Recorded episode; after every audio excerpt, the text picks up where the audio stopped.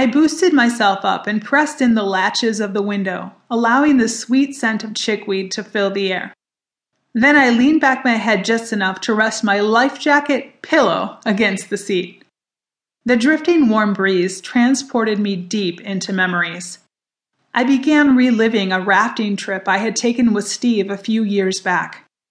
It was Easter weekend on the Peshtigo River in Wisconsin. Large ice formations still aligned the water banks, so the temps were freezing cold.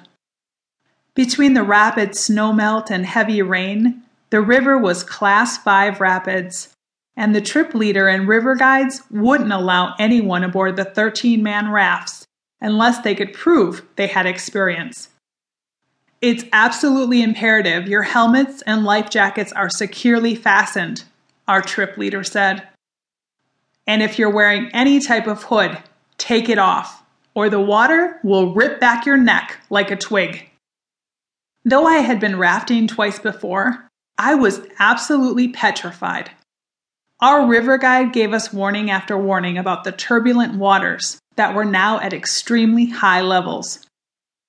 We really need to work as a team with lots of physical and mental endurance, he said. It's important we all be prepared for the worst. Remember this line. We paddled out hard as the sleety waters spun fast against our raft. Then, just as we hit the rapids, it felt like we were going head-to-head with a wild, ferocious mammoth that had just been let out of its cage. I'll never forget it as long as I live. Massive, bone-chilling waves came crashing into the center of the float. Despite my best efforts of bailing water, our huge raft was nearly immersed. The rubber vessel was crazily bouncing on the waves like an out-of-control water balloon when two colossal combers forcefully collided. We were all catapulted high into the air.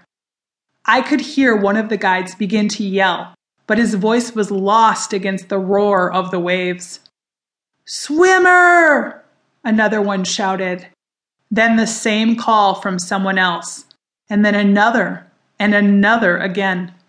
This was code for man overboard, yet even after my brain registered what he had said, I still had to do a double take before it finally sunk in that my husband Steve was the one who had been thrust into the icy water.